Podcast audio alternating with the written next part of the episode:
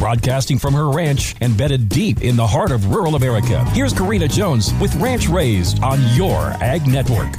Thanks for tuning in to Fun Fact Friday. May has widely been known as Beef Month, and I can think of no better whole food to highlight during the month of May than my favorite protein. As the head cook in the house, this also means that I'm basically the family nutritionist. I know that I need to place the majority of my focus on whole foods that pack a nutritional punch. I can always count on beef to be that powerful protein source that is amazing for the growing brains and bodies around my table. I know that beef is most notably known for that protein punch that it packs, but consider all of its other nutritional benefits. Beef is a rich source of vitamins B6 and B12, zinc, niacin, iron, and phosphorus. Beef contains all of the amino acids and helps maintain healthy muscle mass. Beef is the star of the show at most of our meals because I know it provides my family with the nutrition their bodies need. I trust the American cattle producers that are meeting the most stringent cattle health and safety protocols. And now more than ever, there are more opportunities to source your beef locally and really connect with cattle producers in your area. Or how about winning some free beef this month? Check out youragnetwork.com where you can register to win everything but the kitchen sink during Beef Month. Well, I mean, we're giving away beef bundles from Hy-Vee, a Blackstone grill from Rick Salt, a cooler sponsored by Multimin to carry your beef to the next barbecue, and some serious barbecue swag. Hi, Big Daddy here for May Beef Month. Here's some fun facts about U.S. beef. According to foodsafety.com, beef can be kept in the freezer for a few months, but not in Big Daddy's crib. He's lucky to make it through the night. May Beef Month on your Ag Network, brought to you by AgTegra,